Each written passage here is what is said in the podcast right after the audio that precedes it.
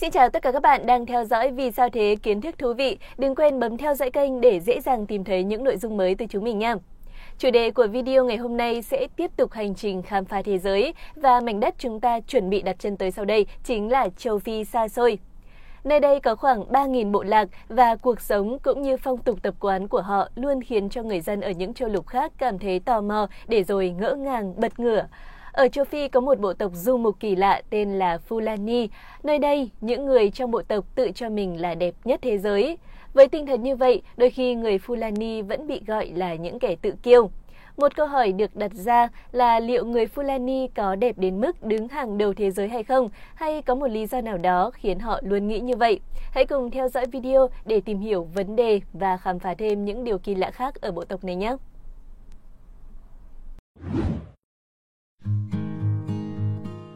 Fulani là một trong những bộ lạc du mục cuối cùng còn tồn tại trên thế giới. Tổ tiên người Fulani xuất hiện từ thế kỷ thứ 5 sau công nguyên với nghệ thuật điêu khắc có truyền thống lâu đời ở Tây Phi. Hiện có khoảng từ 30 triệu tới 40 triệu người Fulani sống trên 15 quốc gia, từ bờ biển Tây Phi cho tới Cộng hòa Trung Phi ở trung tâm châu lục.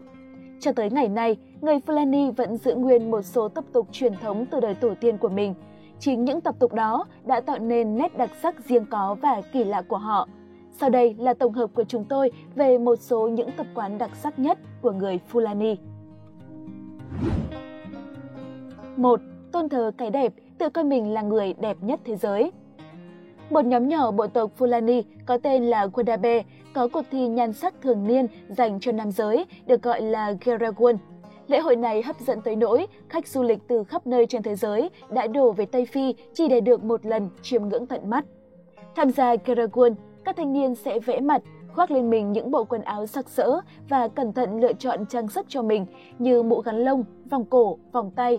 Xuyên suốt lễ hội, họ sẽ nhảy múa và ca hát để gây ấn tượng với các cô gái. Tiêu chí để đánh giá một người Fulani có đạt chuẩn nhan sắc hay không, đó là phải cao to, răng và mắt phải trắng – và đó cũng là lý do tại sao các thí sinh thường xuyên trợn mắt và nhe răng như hầu hết những bức ảnh mà chúng tôi sưu tầm được ở đây. Bên cạnh đó, sức khỏe cũng là một tiêu chí để đánh giá. Sức khỏe tốt cũng đóng một vai trò không nhỏ để nam nhân Fulani giành chiến thắng. Lý do là bởi xuyên suốt cuộc thi, các Mỹ Nam phải nhảy trong nắng nóng hàng giờ đồng hồ để thu hút sự chú ý của những người đẹp. Người nào không có sức khỏe chắc chắn sẽ bị loại ngay từ vòng gửi xe. Trước lễ hội Karagun, các chàng trai phải dành nhiều giờ để chuẩn bị và cố gắng làm mọi thứ thật hoàn hảo.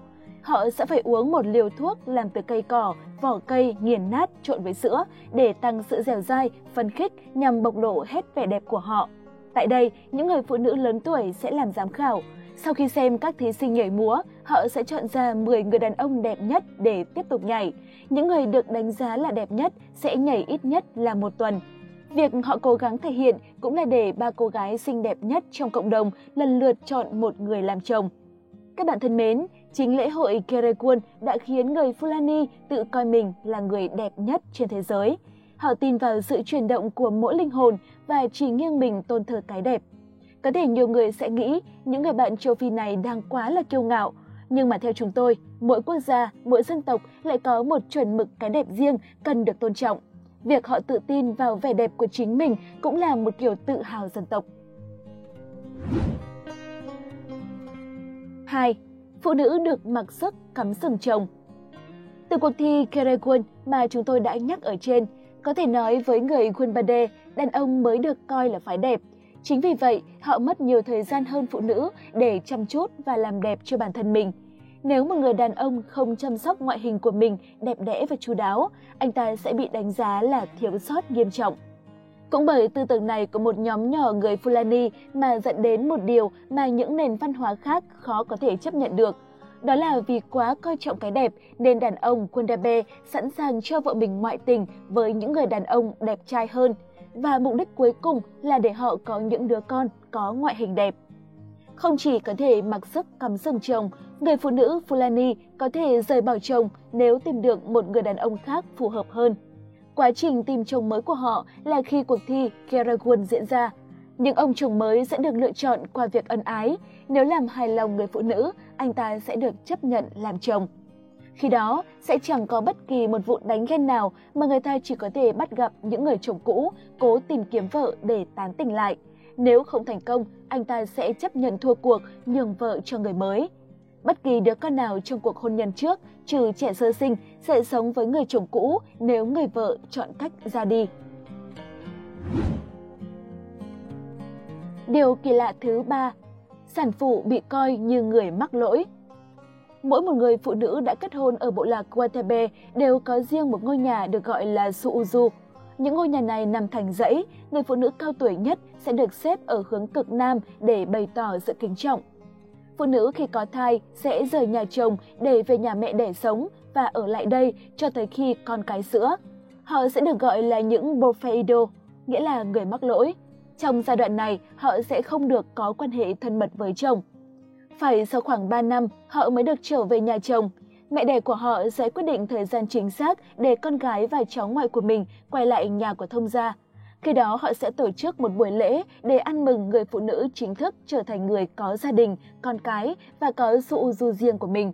Ông chồng sẽ tết một chiếc dây thừng và trao những con bò sữa của anh ta cho vợ chăm sóc. 4. Nghi lễ trưởng thành rùng rợn Bên cạnh cuộc thi sắc đẹp Keragun, nghi lễ trưởng thành của người Fulani cũng là một nét văn hóa đặc sắc đáng chú ý. Bật mí một chút là nghi lễ này chắc chắn sẽ khiến bạn phải dùng mình. Khác với nhiều bộ tộc khác trên thế giới, nghi lễ trưởng thành cực kỳ quan trọng với người Fulani. Phải trải qua những nghi lễ này, các cậu bé mới chính thức được công nhận là người trưởng thành, được coi là đàn ông và được làm những việc hệ trọng trong bộ tộc. Theo đó, các cậu bé sẽ chỉ được công nhận là người trưởng thành sau khi trải qua một trận roi hành hạ đẫm máu để thể hiện sức mạnh, tự chủ và lòng dũng cảm. Để chuẩn bị cho nghi lễ này, các cậu bé sẽ chọn vũ khí là một cây gậy dài đã được vót nhọn, sắc để đảm bảo mỗi roi quất ra sẽ là một đòn đau đớn nhất cho đối thủ. Sau khi những cậu bé tham gia lễ trưởng thành đã có vũ khí, gia tộc ở khắp nơi sẽ tập hợp lại để chứng kiến hai thanh niên đọ sức với nhau.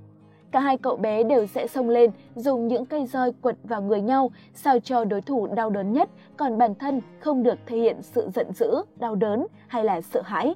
Mỗi người sẽ được phép ra ba đòn. Đám đông từ các gia tộc trong bộ lạc sẽ quyết định ai là người chiến thắng dựa trên sự thể hiện này. Đứa trẻ chiến thắng sẽ được mọi người trong bộ tộc công nhận đã trở thành đàn ông của bộ lạc. Kẻ thua cuộc sẽ phải chờ đợi nghi lễ trưởng thành khác để thể hiện sự dũng cảm của bản thân mình.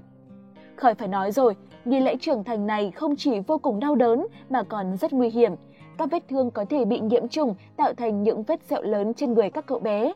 Quả đúng là cái giá cho sự trưởng thành của người dân nơi đây đầy máu và nước mắt theo đúng nghĩa đen. Nhiều người cho rằng đây là những hủ tục cần phải loại bỏ.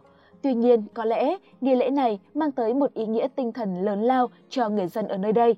Dù sao thì may mắn là ở Việt Nam chúng ta đã không có những phong tục hay là nghi lễ đáng sợ như vậy.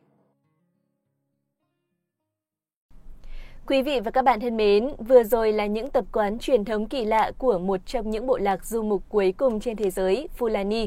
Hy vọng rằng các bạn sẽ thích nội dung trong video ngày hôm nay. Nếu có thắc mắc gì, hãy để lại bình luận bên dưới video để ban biên tập giải đáp các bạn nhé. Còn bây giờ thì xin chào và hẹn gặp lại.